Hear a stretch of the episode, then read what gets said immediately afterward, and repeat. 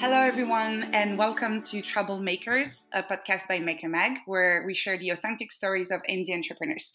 This is Anne-Laure. I'm the founder of Maker Mag, and today I'll have a chat with a very special guest that I'm super excited to tell you all about. But before we jump into it, let me first thank our friends at Blockstack who are making this podcast possible. Blockstack allows makers to build applications where users really own their data, their identity, their content, and their connections. To give it a spin, go to blockstack.org slash makermag. That's blockstack.org slash makermag. And now on to our guest today. Super excited to have Lynne Tye with us. Hey Lynne, how are you doing? Good. I was just going to say Blockstack is also on Key Values. so amazing. You should really check it out. this is great. Yeah, we should uh, we should share a link at the end so people can go and check it yeah, out. Yeah, absolutely. Awesome. Um, so it looks like you've lived like a thousand lives already. I was reading a little bit about, about you, and um, you're you're a neuro PhD dropout. You've also been an EDM show producer, and uh, you're now a full time entrepreneur. So we can talk a little bit more about Key Values, your current project later. But uh, before that, can you tell us a little bit about all of your past lives up until today? Yeah, um, I I'm not sure even where to start. Let's see. So I started as in academia. I was studying neuroscience as a researcher. Um, I was moved to San Francisco to get my PhD in neuroscience, um, and this was mainly because I wanted to be a professor someday, like my mom, like my dad, like my older sister. Um, but then I ended up dropping out uh, two years in, and that, yeah, that was probably the first and biggest turning point in my life. Um, I think about it a lot because I learned a lot from that experience. But then after that, yeah, I kind of uh, the next thing I did was I drove for Sidecar, which was a, it was basically Sidecar and Lyft back then. Uber X didn't exist, um, but it's basically just like Uber. Um, and then I did that for a little while, and then I did I dabbled in this EDM space uh, very briefly, like maybe like three four months, um, and then yeah, and then I you know traveled, and then eventually my first real job and an introduction to startup world uh, was joining Homejoy, which was an on-demand cleaning company. Um, this is also in San Francisco, and I joined as an operations manager. And yeah, it was that was a really really wild ride. It was a year and a half that felt like ten years, really, because so much happened. Um, uh, but yeah, and then it was at Homejoy when I realized that I, you know, maybe wanted to learn a different skill and pivot careers once again. So after Homejoy, I decided to learn how to code. I did a boot camp, sort of. Um, I did a boot camp, but then I, I left in the middle, kind of that. Um, but I did learn how to code, um, and then I ended up freelancing and doing like uh, do consulting work as a freelance web web developer for a couple of years, and then after that is what led me to Key Values, which is um, basically the tool that or just the resource I wish existed when I started to look for full time jobs myself. And uh, what uh, what exactly was missing when you were looking for for work? What inspired you to create Key Values? Yeah, so I think you know I was just looking for. So I'd been freelancing, and I you know after a couple of years I was wondering maybe I should get a full time job. Um, and for me, I've never, for whatever reason, I've never been interested in working at the Googles and Facebooks of the world. Um, I always had have had a strong affinity for smaller start, startups and smaller companies. I think I just like being, I like having you know jumping in early when you have like a million jobs to do and um, there's a lot of unknowns. But the thing with joining a startup is that there's not much information about startups the earlier you join.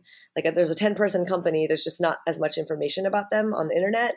And, you know, of course, I, I guess I'm like shy to say this, but yeah, I mean, it's pretty known that most early stage startups also don't have like a really locked in, perfect interview process yet. You know, they're still figuring things out. And so, um, for yeah, I just for me the reason why you join a startup though is for the people, and it's hard to get to know who you'll be working with until you do you know the the cover letter application, phone screens. I had some companies asking me to do like an eight hour take home test before wow. I'd get to talk to a full time employee there. Uh, which was a little fresh. Yeah, it's like it's like kind of strange. I'm like, I'm not even sure I really want to work here yet. It doesn't seem to make sense for me that to do to jump through all these hoops yet. And so um, yeah, all I ever wanted to do was just get a sense of who my future potential coworkers and managers would be like. And all that stuff is just buried under all of these things you have to do first. And so, um, yeah, key values is basically that. It kind of reverses the steps of the interview process and um, gives you a, a look into what the day to day life looks like before you do commit to a phone call, even, or let alone the exhausting interview process. Um, but yeah, like I just want to know what my life would look like. What time do people show up? Do we eat lunch together? Do people work from home sometimes? Like, what does the code review process look like? Um, yeah, I just kind of, you know, basic questions really, but then also some of the more unique traditions and practices that companies often have. Amazing. And uh, and this is one thing to see a problem and to try and, and fix it, and it's another thing to building an actual business around it. So, can you tell us a bit more about the business model, how you're currently making money? Uh, I've you know it's like one of the projects that we see uh, you know in the the indie maker community that's actually profitable. So it'd be great to hear a little bit more about that. Yeah. So um, the way that Key Values works is it's a subscription model. Um, so companies pay a flat fee for a full year. And when I first started charging, it was I mean, I, I had no idea what what to charge. I was like throwing out numbers randomly. I think there's probably a better way to do this, but I was basically just price testing. Um, but yeah, today companies pay anywhere from five thousand to fifteen thousand dollars a year, and that's for the content creation um, and then listing their profile on key values on relevant landing pages, um, and then, I'll, you know, I also feature them in my weekly newsletters, and there's several other things that I kind of do to help get their their page out there. Um, and yeah, I, I think I, don't, I already forgot what other questions you had. no, it was just a question about the, the business model. But it's it's interesting because the reason why they're they're paying you uh, is because you also, I assume, give them access to a certain audience, right? So it's like a two sided type of, of product. Mm-hmm. How, how did you go about growing the actual audience and getting those eyeballs that would then allow you to charge companies to have a page on key values? Yeah, that's a my it's a really interesting question because it's definitely not a past tense question. Like I'm still I think that is the hardest part, the crux of any any any job board really, but certainly something like key values is to how do you get developer traffic? Um, it's something that I still work on, but I really lean on SEO and content marketing. Content marketing probably is the, the number one thing. Um, but over time, there's been a lot of other, like, I think word of mouth has been really kind. Twitter, social media has been super kind. And also, I'm, I think there's something that I think a lot about is just like these flywheels um, and just trying to do things that kind of like putting, so as an example, if I create a company's profile, if the way that I write that is that the company then also wants to share that profile. So companies also drive traffic to their own profiles. And then oftentimes, not always though, um, people, if they go to see, you know, let's say Blockstack's key values profile, they'll end up kind of wandering around the site and then they'll land and read a couple other profiles. And so I think it also there's like some some network effects in that in that regard. Um, but yeah, I was going to also say that I also leverage a lot of channel like like where do you how do you create an audience of x? Um, the first thing to do is look at and consider all the other audiences of x that exist on the internet. Um, and so if i'm looking for you know senior engineers software engineers specifically um, you know there's hacker news already uh, there's there's subreddits that are interesting there's a lot of niche you know slack communities or um, twitter lists um, there's publications like hacker noon or dev.to um, there's lots of other communities online that kind of speak to this and cater this to this audience. So it's helpful if you do write content to then also cross post um, or just even be an active member in any of those communities as well. Yeah, that makes sense. And um, you and you learn how to code, and now you're doing content and all of these different things. Um, how do you how do you go about acquiring these these new skills? Like, what's your learning process? Oh man, yeah, it's really. I mean, it's funny. The reason why I always wanted to work at early stage startups also was this was just like, hey, there's a job that needs to be done. Can you figure it out? And it's like, I guess so. You'll just try. Um, writing, it's probably the most transferable skill that I got from my PhD days. Um, we, ha- you know, you have to write papers, you have to write grants, you have to write like there's a lot of communication that's um, written, um, but then everything else is you just kind of just jump in, flail around a little bit. Um, everyone has their own learning style. For me, I've always been, it's like I'm I've never been the person that you can just give a textbook and then I can just read it cover to cover and somehow know how to do everything. That's just not the way that I learn. Um, I learn best by uh, having someone to talk. I like learning through talking, but also having someone who can help answer questions.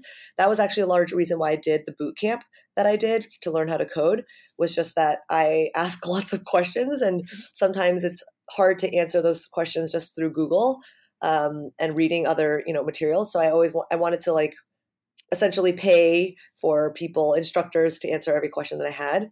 Um, and then in terms of everything else with key values, like I've, I've, I'm not shy at all to ask for help. Um, so if someone, I don't know, I'm trying to think of an example. So actually, for sales, I had um, help. Um, I had met someone who had a lot of experience in sales. We actually just met for a different reason. And then at some point, I was like, you know, can I just hire you, pay you like an hourly rate for you to be my consultant?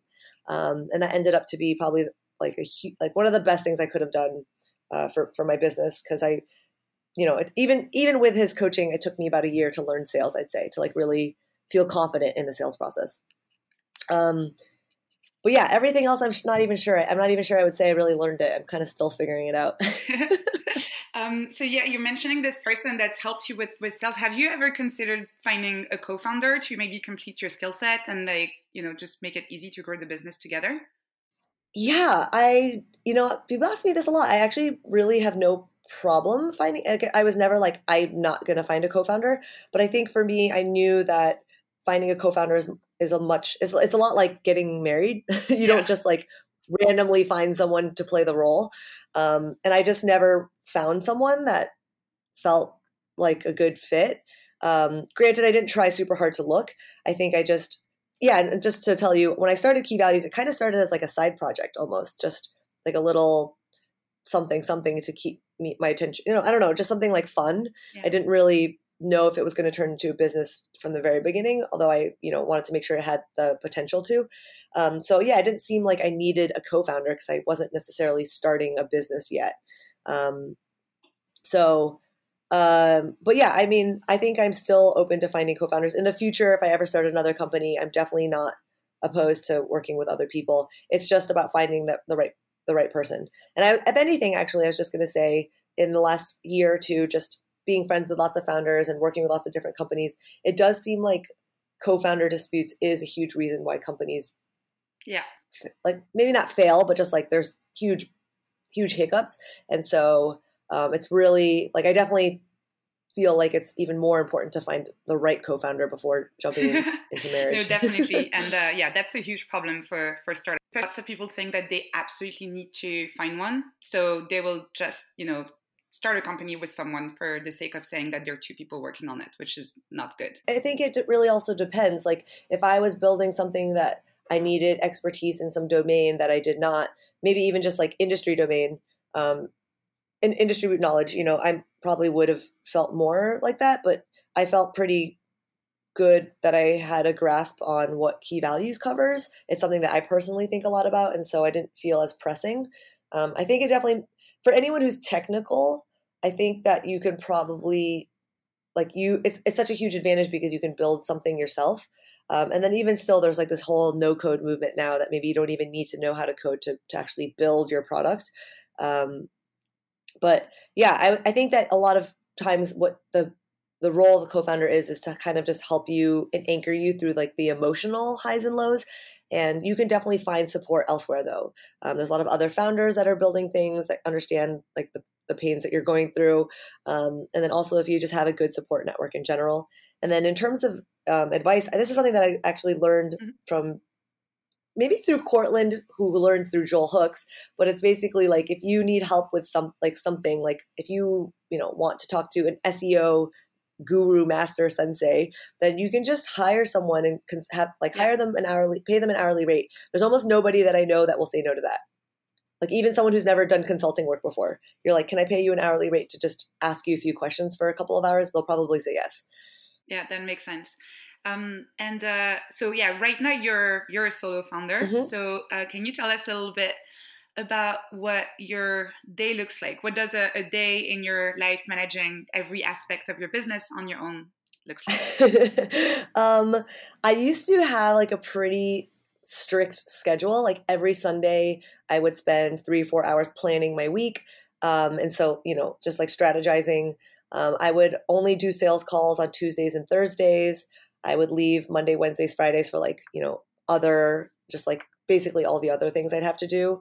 Um, and then I yeah, it was pretty strict. I've kept to that. Recently, it's been a little bit more willy nilly. Like, um, mm-hmm. I just set a priority list and update it when I need to. Um, I definitely don't have like as strict of working hours. I'll do calls any day of the week right now. I just kind of experiment with it, but um, yeah, I'm usually juggling between just helping companies onboard. I spend a lot of time with each company, making sure that you know their profile really reflects who they are um, and does paint a good picture of, of the day to day life there.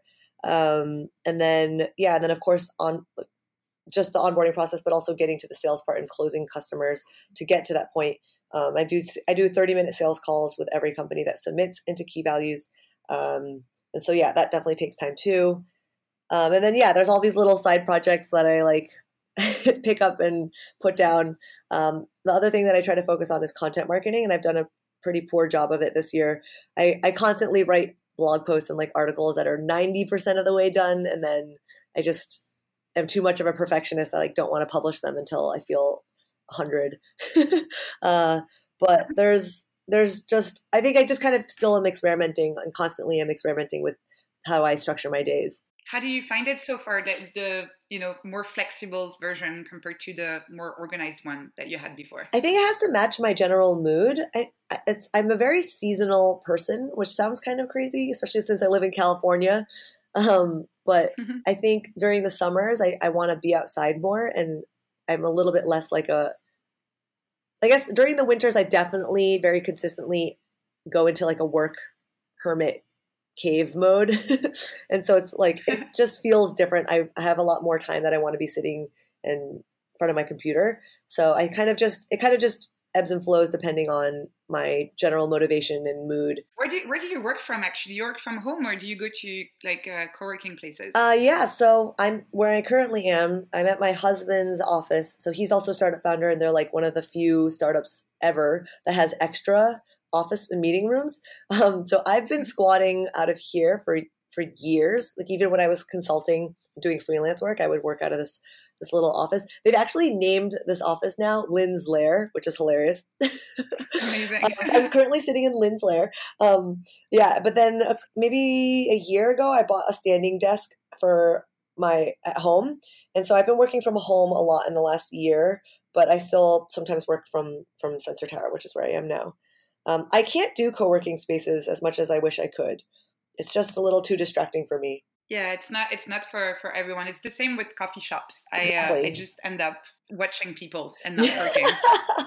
Which is no, yeah. Coffee shops are great for people watching, but definitely, yeah, not not necessarily the best for for focus. Yeah. Um, is there anything that you would have done differently uh, when building key values, and like you know, either when you got started and when or you know trying to grow it?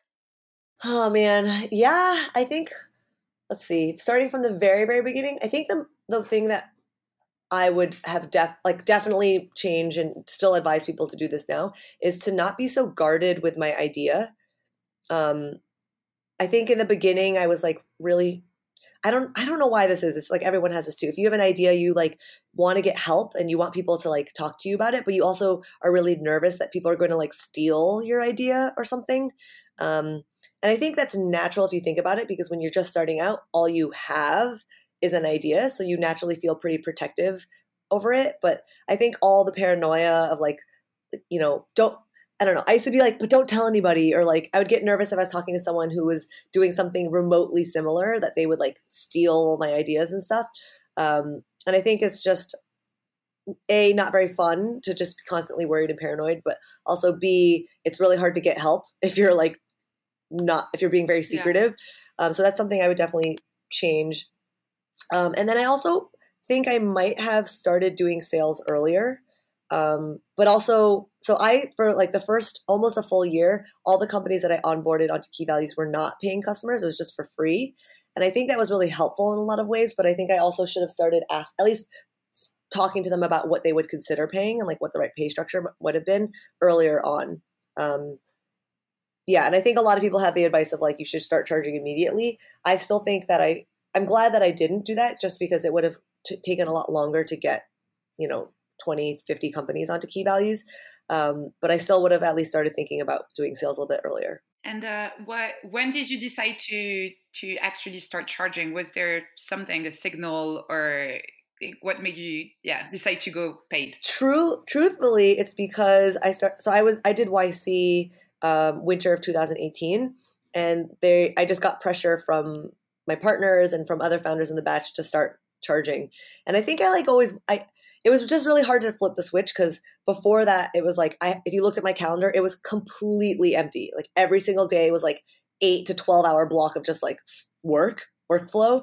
Um, and then now it was like, oh, I have to do sales, I have to talk to people, I have to you know do all these emails. And I think it was just hard to transition at first. So I, I was really reluctant to do sales almost. Um, and I just needed some like external push just to focus on it because I could have probably just gone on and on without doing sales for much much longer.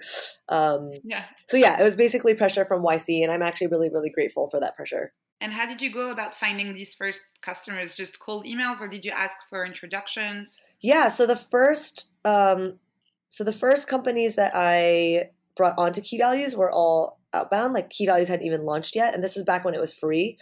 Uh, but then as soon as I launched Key Values, it was like a flip of a switch. I actually it's really great. Um, I didn't realize how like unique this is, I guess. But basically, Key Values, all the sales have been inbound ever since I launched in September of 2017. That's amazing. So yeah, so it's like I I unfortunately don't have much, you know, advice on how to do outbound or not at least not much besides what I did before launching um, which is just to say that you should email. I think any warm intro is really helpful. If you have a friend who works at a company who you know can maybe recommend it to their recruiting team or whatever product you're selling to, maybe you're selling to their their sales team or marketing team. Um, but asking for these warm intros really helps. Um, and then following up a lot. like I legitimately mm-hmm. wrote emails that were like, "Hey, sorry, I know this is the seventh email that I've sent you unresponded to, um, but just wondering, blah blah blah." So I think persistence there is helpful. But then all of my first customers that were paying, I think I foolishly in the beginning tried to convert customer or not even customers, the people who are on key values for free into paying customers. And that's actually a lot harder than I expected. Um, just because, I mean, it makes sense now that you think about it. If you're used to getting something for free, it's kind of hard for you to suddenly say, hey, now you have to pay. Um, so then I started focusing on just on every new company that I started onboarding, I started charging. Yeah, that makes sense. It sounds like a, a lot to track, like whether in terms of like, you know, managing your your inbox or the content and you know you, I, I, suppose that you have to review it several times with your customers etc mm-hmm. how do you keep all of this organized? Yeah you we talked about this before we started just the whole inbox fiasco. Yeah. like, inbox is definitely what i not like a plug for superhuman per se but just like i think superhuman helped me mainly because when i was onboarded they helped they she just like uh the woman who onboarded me just kind of also gave me a bunch of tips for how to just ma- manage your inbox in general. So I have a split, I've split inboxes, which helps me organize what emails to focus on and just how to prioritize. Um, like less, like I have a social um, folder, so that's like intros or anything anything that's like not directly for business and that kind of is deprioritized um, and then i also use airtable to keep track of everything. So i i know every company that i have i know what stage they're at i know when the last time i spoke to them was um, i know the like you know when they close and how if they've paid yet. Just I keep track of everything in Airtable. Airtable is amazing. I know. I would die without it. um, so just uh, to uh, go back to key value, the the product itself. Uh, I was really curious browsing. Like, there's so many values listed in there. Like, do you have any analytics as to what are the most popular ones? Like the ones that people search the uh, search for the most? Yeah, um, actually, I should pull this up right now. I mean, I'll see. But from top, from I looked at this when I first launched, and it's been interesting. I, I dig in every like I don't know maybe quarter just to see, and it's it's surprisingly consistent in terms of what's popular. And the two values that are always just, I would say like, I mean, yeah, most consistently, most popular values are work life balance, and then also high quality code base. Yeah, and then I think it's been interesting also in the last year, there's been more um, interest, I guess, in just diversity and inclusion. and I think that matches what a lot of people see and hear. Um, and then, of course, like remote work is really people want to, you know, I think a lot of people are interested in remote work these days. Um, flexible flexible work arrangements is also similar to that. This is super interesting. Is this is this data or information that you share back with the, the companies so they can also work on the way they communicate? I actually don't. I so I wrote a blog post about this and shared like a dive, dive dove deep into this in 2017 and it is pretty consistent with that but i don't want to in, i don't want companies to choose values simply because they think it's popular they should choose the values that are most ac- like like most accurately representative of who they are um, and then more than that though even if just because a value is popular it means that it, there's probably a lot of other companies who select who choose it and then you don't differentiate that way. So i almost feel like if you're a company that chooses a value that very few people select it's maybe even an advantage just because then you're one of very few people very few companies that, that share that value. And also it's probably something that's really important to the job seeker so they they might prioritize that even more. And it might be like a deal breaker. So i think it's better to just yeah, yeah be you rather than try to be what everyone thinks you should be, which is true for everyone and everything. yeah, definitely. And uh, what about you? If uh, you grow key values to a point where you need to hire people, what would be your key values? Oh yeah, that's a that's a good question. I think about this sometimes just in terms of what it is, but I would say that for sure the flexible work arrangements, just because that's how I work. Um, I yeah, I I think it's really helpful and useful to be able to choose wherever you work and also choose your own hours. Um, I think the other thing that's true for key values is, and this is actually part of the reason why I I'm almost reluctant to hire just yet, is that I know what I would want from a company, and I'm not sure I'm I'm not confident at this point that I'm able to provide that for other people. And so committed to personal growth is something that I care a lot about and I want like I th- I mean I basically talk to people all the time who are in some type of transition, whether they're changing careers or changing jobs. And I always want to, like, I think the goal is to just find companies that can really give you what you need and not just, you know, pay, give you a paycheck. And so I'm not, yeah, I, I think I would care, I do care really a lot about employers being able to provide that and, and not just be a job. Um, and so I think that uh, that would that's like my aspirational goal. Also, I'd want to be able to be a stable enough place and have enough flexibility and kind of not be in survive less less of survival mode. Uh, but yeah, and then I guess because of that, maybe the other thing that I personally care a lot, a lot about is supports physical wellness. Yeah, I think that's not a super popular value, but it is important to me. I think I don't know, just being exercising and like doing that stuff together. If I were to hire people, would be not only fun but um, would feel pretty yeah i guess it'd just be ideal. Yeah no that's that's amazing. I do miss having a gym in my office. Um, yeah. I totally totally get it yeah. Yeah. Can you tell us i don't know where exactly the url format is uh, if our listeners want to go check blockstack's page on key values where should they go? They can go to keyvalues.com and then it's just slash blockstack Awesome. That was that's easy. I, I thought it may be that, but you, you weren't sure. Yeah, no, for sure. Um, yeah, we can definitely provide a link. Amazing. That's great.